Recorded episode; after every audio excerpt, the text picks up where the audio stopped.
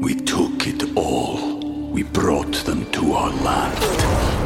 An endless night, ember hot and icy cold. The rage of the earth. We made this curse. Carved it in the blood on our backs. We did not see. We could not, but she did. And in the end... what will I become? Senua's Saga. Hellblade 2. Play it now with Game Pass. Hey, it's Dave Breckenridge, host of 10-3. I recently told you about a fascinating new podcast from my colleagues at Post Media and Antica Productions. It's called True Crime Byline, and it looks at some of the most high-profile criminal cases in the country and what it was like for the journalists who covered them. The show's now available wherever you're hearing my voice, but have a listen to the first episode right here. This isn't a story about Robert Pickton. Hey, just a quick heads up that this podcast contains content that some people might find disturbing, so please take care while listening.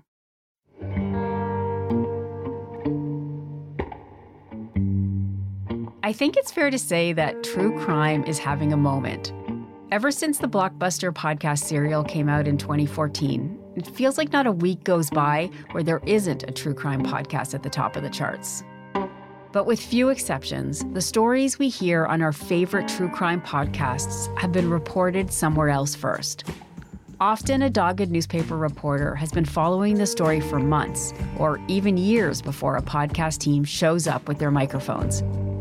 But what we don't really hear about is what it's actually like to do that work, to knock on doors and talk to witnesses, to sit in courtrooms for months on end and get to know the victim's family, to grapple with the hard ethical questions about what to publish and what to leave out. When you write a story for a newspaper or a magazine, you get credited with something called a byline. That's the little bit of text just underneath the headline with the author's name. So in this podcast, we want to go behind the byline, to talk to journalists about the stories that made their careers, the cases that changed the way they see the world, and the crimes that continue to haunt them. I'm Kathleen Goldhar, and from Post Media and Antica Productions, this is True Crime Byline.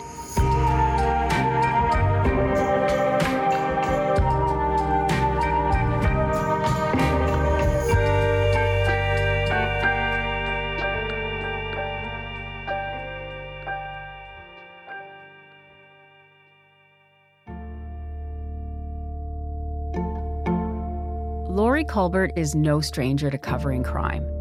In the 90s, she crossed the country as a crime reporter, and those experiences sharpened her instincts as an investigative journalist. So in 2001, when she and two colleagues started to investigate a tip about women disappearing from Vancouver's downtown east side, they had a feeling that something was very wrong. What they didn't know then was that they had begun an investigation into the most prolific serial killer in Canadian history. A man whose crimes would spur a national reckoning about the way our justice system and our media organizations view society's most vulnerable.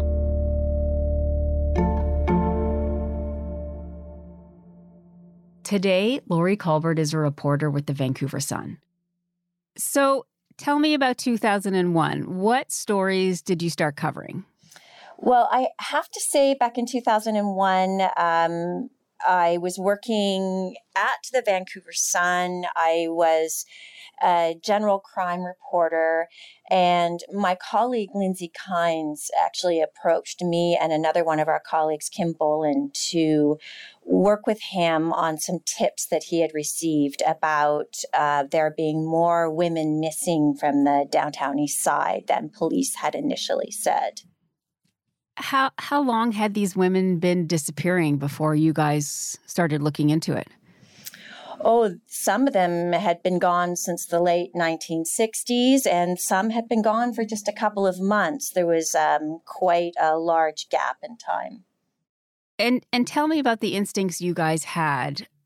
You're told these women are disappearing, but obviously your colleague had an idea that something else was going on. What were you thinking as the core group of the three of you about what was really going on compared to what the police were saying? Well, What the police were saying publicly was, you know, not to worry, there is nothing to see here. But privately, there was a couple of police officers who were quite frustrated by the very slow pace that the department was moving on in this case. And so what was really crucial for us is that one officer in particular was so concerned about the lack of attention being given to this missing women that this officer started working with us, started providing us with some directions, some tips to start investigating, because this officer just felt that if the police weren't going to put, you know, the proper emphasis on this, that perhaps the media could get something done. Tell me more about these women who were disappearing, a bit about sort of the area that they were disappearing from and who they were. So the area they were disappearing from is quite a small area near Vancouver's downtown east side. It's the oldest part of the city, and as a result, it is filled with small, old hotels with these quite rundown rooms that are very cheap to rent, that were originally built 50, 60, 70 years ago for blue-collar workers who are in Vancouver, mainly working in the resource industry. This neighborhood at one point in time had been Vancouver's jewel. It was the banking and commerce area of the city, but it had fallen on quite hard times as Vancouver grew in a different area of the city. And so it had become the place where quite impoverished people were living. They were living in these rundown hotels. There were soup kitchens and various organizations who supported people with drug addictions. You know, there were welfare offices, and there was also a quite vibrant prostitution scene in the downtown east side. Many of the women on the missing women list, which in 2001 stood at 31 names, were sex trade workers. Many of them had substance abuse problems, and they were supporting their drug habits by selling sex. And because of their work, because of where they lived, there was a history of people from this neighborhood, but specifically women from this neighborhood, being overlooked by the police. Their lives didn't register often as them being missing or anything like that, correct? I think it's very fair to say that these very vulnerable women were a low priority. And I don't mean just for the police department. I mean for politicians, quite frankly, for members of the media. You know, it was perhaps not a demographic that society cared a lot about at the time. They didn't have any power. Their families, for the most part, didn't have a lot of money and therefore didn't have a lot of power. And no one was truly paying attention to these women that were slowly starting to disappear from the streets. There were advocates in the neighborhood raising alarms, but even their voices weren't loud enough at the time to raise a lot of concern amongst the public. Even, and I'm not saying this as any kind of like shake my finger at you, but like, what about you? Had you not noticed as much until you were working on the stories, or is this something as like a journalist in the neighborhood that you had already kind of been paying attention to? I would say I was as guilty as everybody else. I'd only been in Vancouver for 4 years at that point. I'd moved there from Ontario. But when I was in Ontario, I did cover the Paul Bernardo, Carla Homolka case. So I was aware that there were evil people lurking in society that we needed to be aware of. But honestly, most of the crime stories I had covered at that point for the Vancouver Sun did involve victims that, for one reason or another, society had deemed to be more important than these women who were disappearing from the streets of the downtown east side. Yeah, and I lived there for a few months too, and I remember the downtown east side is a scary place if you don't live there. and know the people specifically. It's not the kind of place that you'd find yourself going very often. It's a very interesting neighborhood because from maybe your first impression, it's a scary place. But if you spend just a bit of time down there, the people are warm and welcoming and kind. I mean, they are living desperate lives. But if you spend just a tiny bit of time down there, you suddenly realize that they're a very caring society. Everyone down in that neighborhood cares desperately for each other. They just don't have the means to, at least in 2001, they didn't have the means to make things better for themselves.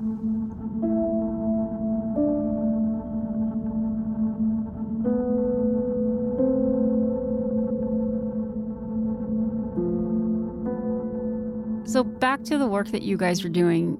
As part of this three-person team, what role did you take on?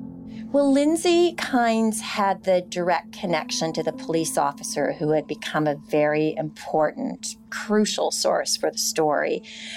Kim Boland had also been a longtime crime reporter for The Sun and had very good contacts with police officers and politicians. I was kind of the new kid on the block, so what I did is focused on trying to find out as much as I could about the women, both those currently on the list, but most importantly, the ones whose names were leaked to us by the police as women who should be added to the list at that time. In September of 2001, the police list stood at 31 names, and our sources told us there was at least 14 more women that should be added to that list. When you think back to those stories that we were writing at the beginning, the women and their families, what sticks out? It still makes the hair on the back of my neck stand up when I think about those conversations. I got the list of the new 14 names. I didn't know where to start, but I, started phoning people in the phone book with the same last names and Googling. And time again, when I would finally reach a mother or a sister or a brother or a cousin, they would say to me, I reported so-and-so missing 5 years ago, 7 years ago, 10 years ago, and you're the first person who's called me to talk to me about them. Wow. I mean, were you bringing them information that they didn't know, or was it more that they were relieved that finally somebody beyond their immediate family and community was paying attention to the family member who had gone missing?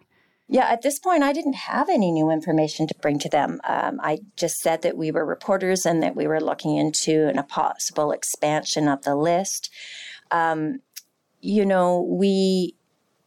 police officers who were speaking to us were concerned that there could be one or more serial killers in the neighborhood, but there was certainly no evidence yet that that was the case. But these families were desperate to not just share information about their loved ones, but to know what, if anything, was happening with a search for a possible killer. So those are the cops that was talking to you guys because you had the contacts and it was sort of not the official conversation the police were having with the public. When did that shift? When did the police start to take the disappearances of these women more seriously? Well, I should tell you that you're correct. These police officers were talking to us unofficially because at the time in 2001, both the police department and the politicians were saying publicly that these women were transient because of what they did for a living. They were sex trade workers. They must have just picked up and moved to Calgary or Kelowna or Seattle, and they were just selling sex in a different neighborhood. But what we found out in our investigation by speaking to advocates and family members is that these very vulnerable women worked a very specific street corner or perhaps a very specific block of the downtown east side. and never left that area because that's where their income was. Their regular customers would know which block they worked on. They would pick up their welfare checks every month from the exact same social services agency. You know, maybe they were on methadone, and they would always pick up their methadone from the exact same clinic. That they maintain connections with their families, but in different ways. Maybe they always called on Mother's Day. Maybe they always called on their kids' birthdays. But in every single one of the cases of the women on the list and the new 14 we were investigating, everything had stopped. No longer were they showing up to pick up their methadone or their welfare checks. They were no longer phoning their families. And when we reported in our first series in September of 2001, some of these findings, at that point in time, things started to shift a little bit with a public conversation around this case. I'm so struck by what journalists at their best do. Good journalists go in and find the humanity and find the people and the individuals and the relationships. And then that, in turn, changes the way other people think about this stuff. So I feel like this story just shows how important good journalism is to a society. If it wasn't for you guys saying, here's a person who has a mother who calls her every Mother's Day and has stopped, they still just become a street worker in the downtown East Side. But putting that human touch on that person makes such a big difference to even the police and whether or not they're going to investigate something. Do you still think about sort of the efforts you guys did and how important that was, both to like what the police were doing and how it changed the way they were looking at this case and the way that we as readers and just society was looking at this? I think for sure what we really tried to do in the series is not just show that there should be more attention being paid to this case by police and by politicians. But what we also tried to do is try to make society care about the outcome of this case by showing that these women, these victims, were just regular people like you and I. They had fallen on hard times, but, you know, Georgina Papin, for example, who was one of the new 14 women that we were looking into, when she disappeared, she had 6 kids. And her brother, Rick Papin, when I first called him, he said to me that he thought that Georgina's disappearance was overlooked because of where she came from. She was Aboriginal, she was poor, but she had these 6 kids who adored her. She had a giant extended family who loved her. And he said to me, you know, people like my sister are expendable. People just don't care about her.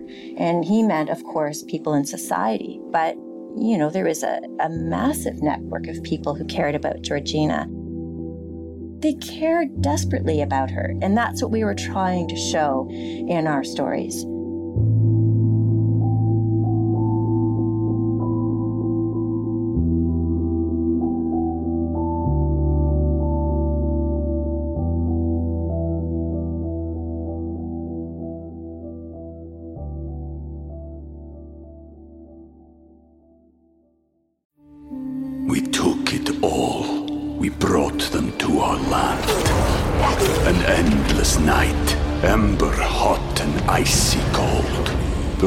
Of the earth. We made this curse. Carved it in the blood on our backs. We did not see. We could not, but she did. And in the end, what will I become? Senua's Saga. Hellblade 2. Play it now with Game Pass. As women continued to go missing, police narrowed down a long list of suspects, eventually landing on a man named Robert Pickton. So can you tell me about him?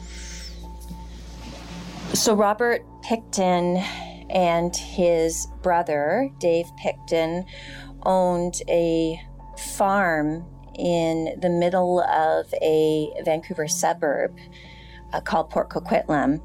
And the family, the Pickton family, had had the farm for many generations, and the city of Port Coquitlam had grown up around it. So it was quite an unusual piece of property, because it was several acres of a farm that was surrounded by new homes and townhouses. Don't picture a very rural farm. It was a very, very urban farm. And also don't picture a picturesque pastures with wheat growing. It was a cluttered, garbage-strewn farm filled with broken down equipment and ramshackle outbuildings and a rundown house that Dave Pickton lived in, and a derelict trailer that Willie Pickton, Robert Pickton, everyone called him Willie Pickton, lived in. And then an old slaughterhouse where the Pickton brothers slaughtered pigs. Despite it being run down, the brothers came from money, right? Oh, yes. The family came from money, absolutely. I mean, the property was worth millions, and their family had always had money. These two brothers had let the farm fall into disrepair, but they were still running what appeared to be a fairly thriving business from it. Had his name come up in any of your reporting? Not specifically. What happened is after our first series of stories was published in September of 2001, there was a bit more money provided to the police task force looking into the missing women. The Missing Women's Task Force was jointly run by the RCMP and the Vancouver Police. There was a bit more kind of public urgency placed on the story. Police told them that they had more than 600 suspects and were a long way from finding the person responsible.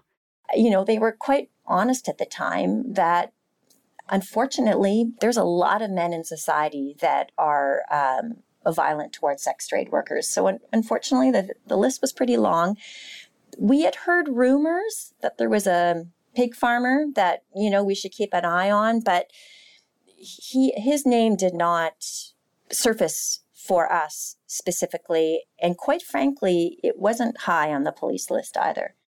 It wasn't high, but eventually, can you tell me how he sort of did become the main suspect, how that all came to be? Yes, it was accidental. It was an accidental arrest of Canada's most prolific serial killer. There was a young RCMP officer who was very eager, hard worker, and he really wanted to get ahead in his career. And he had a source from inside the criminal world that told him there were some illegally stored firearms on this pig farm. It's the type of tip that, officers have told me that more seasoned officers might have just shrugged their shoulders at and not pursued.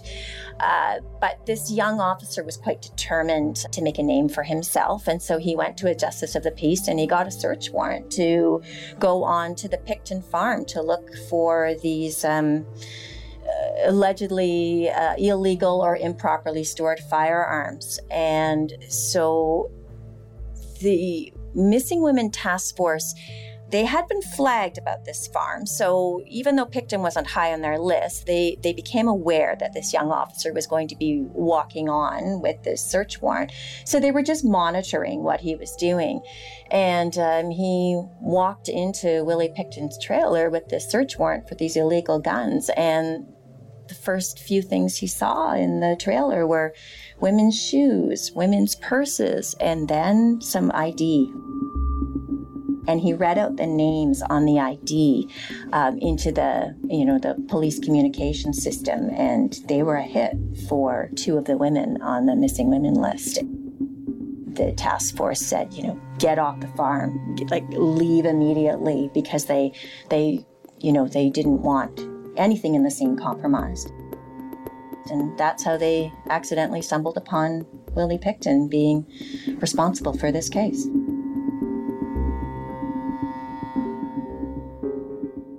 And then what did they do? Did they look into who he was? Did he have a history with the police? Well, he had a small history with the police. because his family had money, his criminal record or his ties to being violent with sex trade workers was not on the public record. There was quite an infamous case that we discovered later on after Pickton had become arrested, that there was a sex trade worker who had come onto his farm who cannot be identified because of a court order now, but he got handcuffed on her hand and she was terrified. She got into a knife fight with Pickton. She stabbed him, he stabbed her back. She was naked and managed to run from the farm. So you can imagine she flagged down a car on the road. She's covered in her blood and his blood. She has a handcuff dangling from her hand. She still has the butcher knife in her hand that she used to stab him. And the person that stopped the car to pick her up takes her to the hospital. And the hospital police are called. And Pickton is arrested with assaulting her, but he hires a very, very good defense lawyer, arguably one of the city's best defense lawyers, who ultimately gets those charges stayed. The defense lawyer argues that this woman sex trade worker, that it's her word against his word, and that he is an upstanding citizen with no criminal record, and she is a sex trade worker with a drug habit, and that she would be an unreliable witness on the witness stand. So, you know, that one charge that might have really flagged for the police that Pickton was someone capable of being violent towards sex trade workers, that charge was stayed. He was never convicted of that. You know, as a result, you know, his knowledge to police was really minuscule at the time.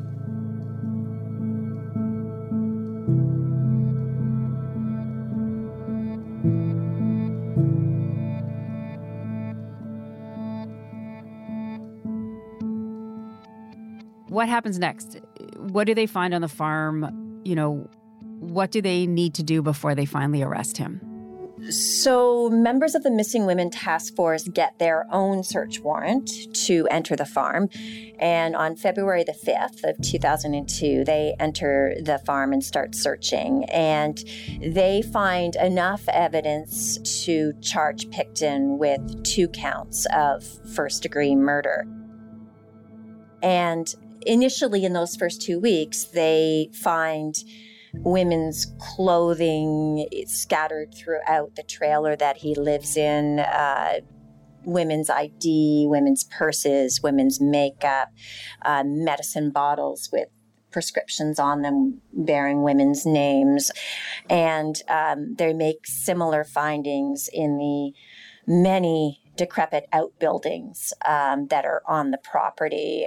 Again, like, you know, they'd go into the attic of one of these outbuildings and they'd find bags of women's clothing and tubes of lipstick and purses and all sorts of things, just scattered everywhere on the property.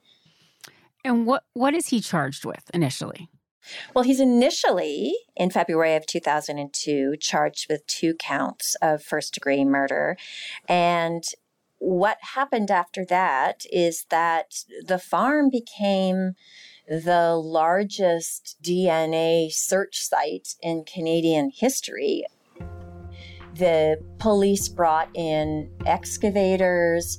They dug up, they tore down every building on the property and they dug up all the land.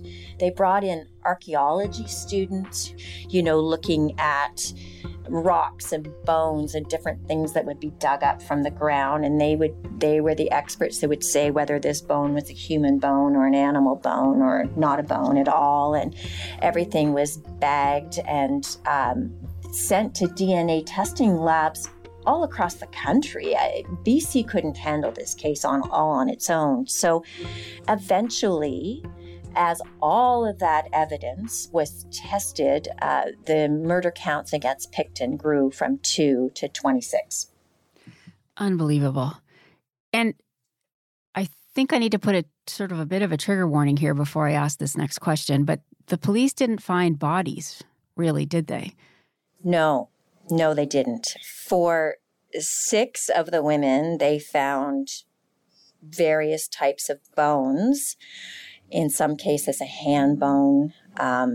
In 2 of the most gruesome examples, they did find skulls for 2 of the women in a freezer.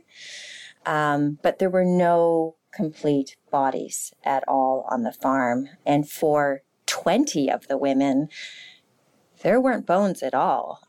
There was hair, there was DNA on, blood splatters, or DNA on a lipstick.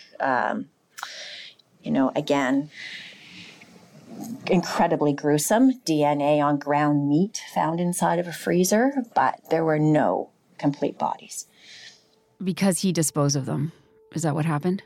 Well, we don't know exactly. I sat through a 2-year trial where I listened to every single piece of evidence that was gathered by the prosecutors, and there are theories that he might have taken the bodies to a rendering plant where he would take, the portions of the pig that couldn't be consumed. There are theories that potentially he ground up the pieces of the bodies on the farm, but we quite frankly just don't know. They're all theories. All I can tell you for sure is that there were no complete bodies found on the farm.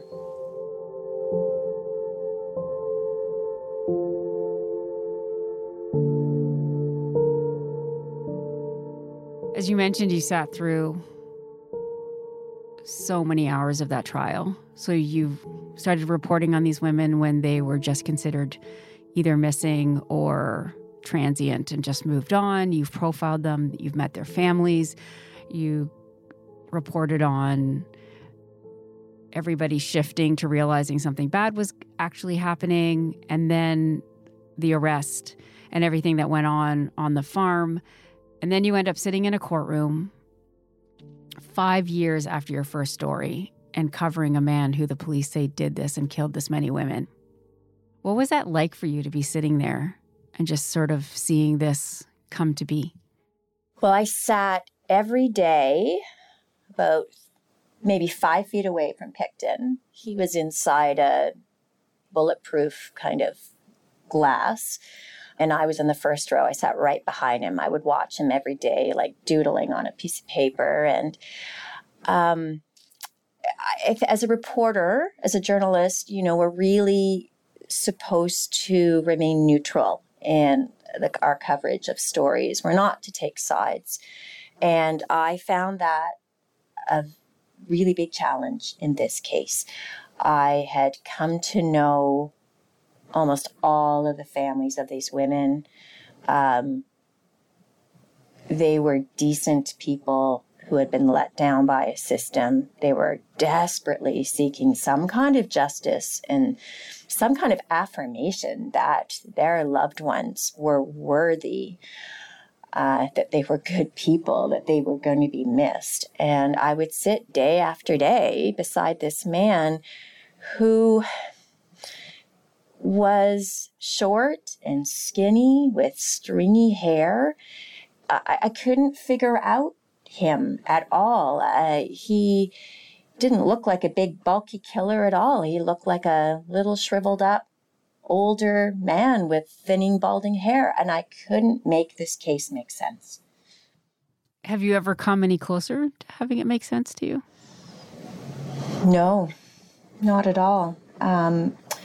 The prosecutors called several female witnesses to the stand during the trial, and they were former sex trade workers from the downtown east side, and they testified that Pickton was really sweet to them, that he would drive them out to the farm, he would give them money, give them food, give them clothing. Sometimes he'd give them money even if they didn't have sex with him. He would drive them back to the downtown east side. He also had friends who testified that he was a nice person. there was something clearly in this man that there was a trigger switch, because we can see from the evidence at the trial, was a cruel monster to the women who he killed, and yet other people said that he was, kind and generous and compassionate. No, I can't figure this case out.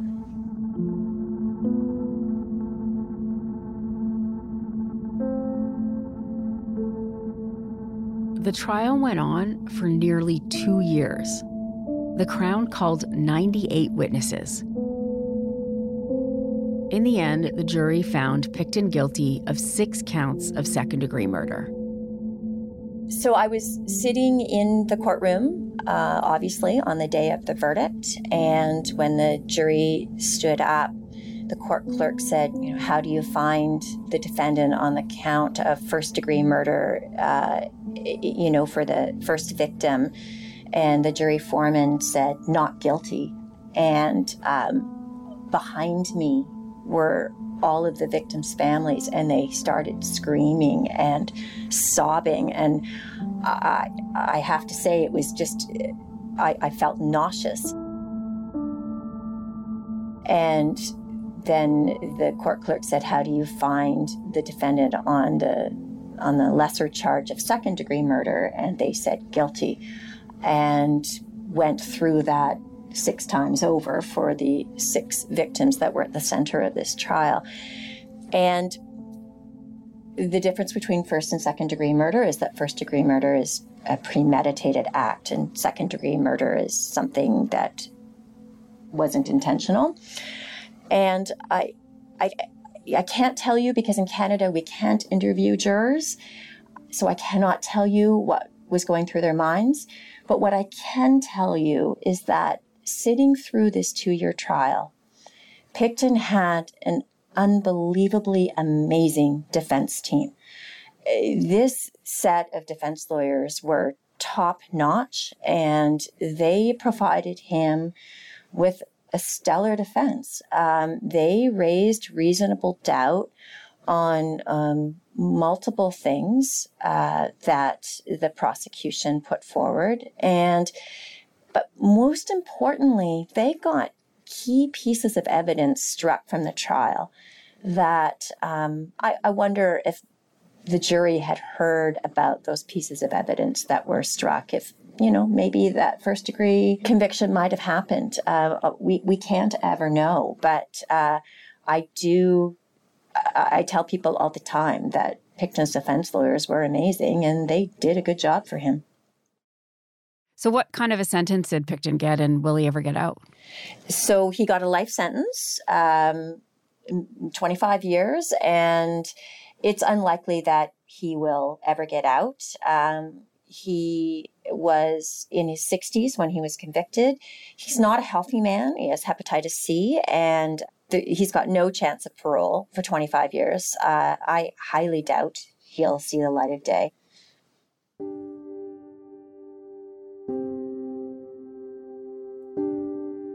This case unleashed a movement, leading to federal and provincial inquiries, and all coming up with grand ideas of moving the country forward in terms of how women, especially Indigenous women, are seen and dealt with in this country. Can you tell me about those efforts to make things change here? Yeah, so there was a provincial inquiry that occurred in 2012, I believe, and it was run by former Supreme Court Justice Wally Opal. And finally, it allowed the voices of family members who never felt that they got any justice to tell their stories, to tell how they weren't heard by police, they weren't heard by society.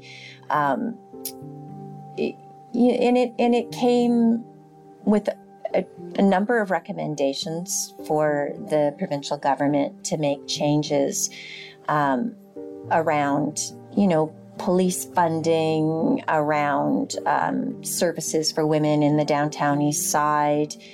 And Some of those recommendations were followed through with, and some of them still haven't been.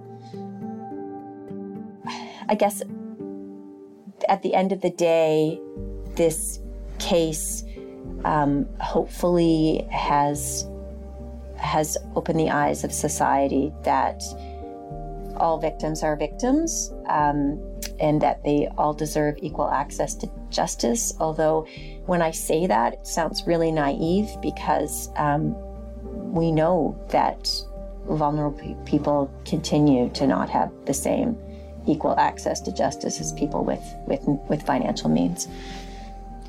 Did any of the officials or anybody suffer real-life consequences for how long it took, let's say, the police to start taking this seriously, for the media to start taking it seriously? Do you think there were any of those long-term consequences? No, I don't. I don't think there were any type of long-term consequences at all. And I think, again, the only people who suffered and continue to suffer are the survivors of the missing women.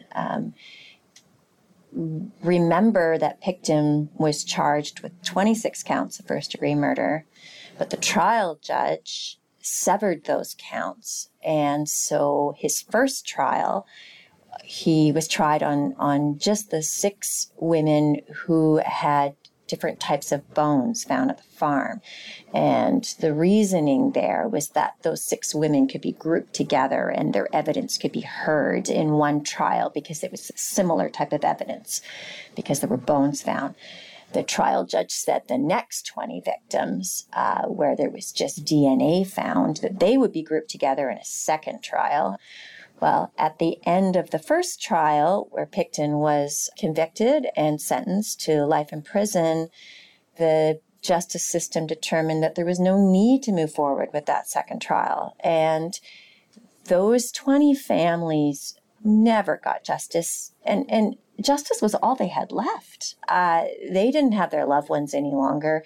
They certainly never felt that society was ever grieving for their missing loved ones. They just wanted someone to say that this person was guilty of murdering, or having all the evidence aired in court. What do police know about the last movements of their loved one? When was maybe the last day their loved one was alive? What was the last thing she did? Who was the last person she talked to? These are all questions they don't have answers to, that they were hoping maybe they would find out at the second trial, but that second trial never happened. And so they never got justice there. They did get to air their voices at the provincial inquiry. But when you ask if there's ever been any repercussions from any of this, no, I don't think for officials there have been, but they're sure they continue to this day for those families. This is going to sound like a weird question, but are you glad you covered this case? I am glad I covered this case, because I feel like Lindsay and Kim and I did what we could as reporters at the very beginning to shine light on it. And then I feel like over the years, between his arrest in 2002 and to the verdict in 2007, and even after, that what I tried to do as a journalist every time I wrote about this case was to put the women front and center as much as I could. I always, during the trial, made sure that in every story I listed the names of the 6 victims. It might have been in the last paragraph, but I always made sure with my word count that their names got listed in every story. Because at the end of the day, 20 years later, everyone still knows Willie Pickton's name. But can anybody list the names of those 6 women who got murdered? And I just wanted their names to always be remembered day after day during that trial. These who the women are, and they're the important people in this story, not Willie Pickton. So to that end, do you want to list their names? Willie Pickton was convicted of murdering Serena Abbotsway, Mona Wilson, Andrea Josbury, Georgina Papin, Marnie Frey, and Brenda Wolfe. He was charged with murdering another 20 women, but never tried in a court of law. In addition to those 26, he was originally charged with murdering a 27th woman, but that count was stayed and never got to trial. And then the DNA of 6 more women were found on his farm. So that brings to 33 the number of women whose DNA was found on his farm.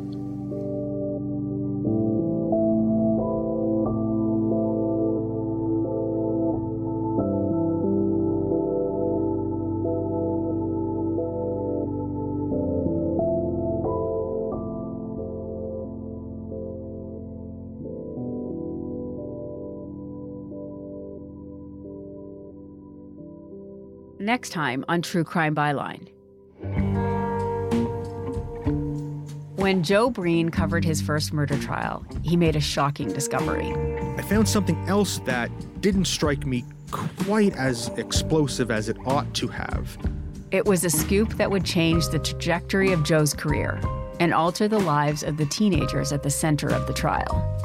I was riding a high of confidence. This was a high point for me in my professional life. And in a minute, it was a nightmare.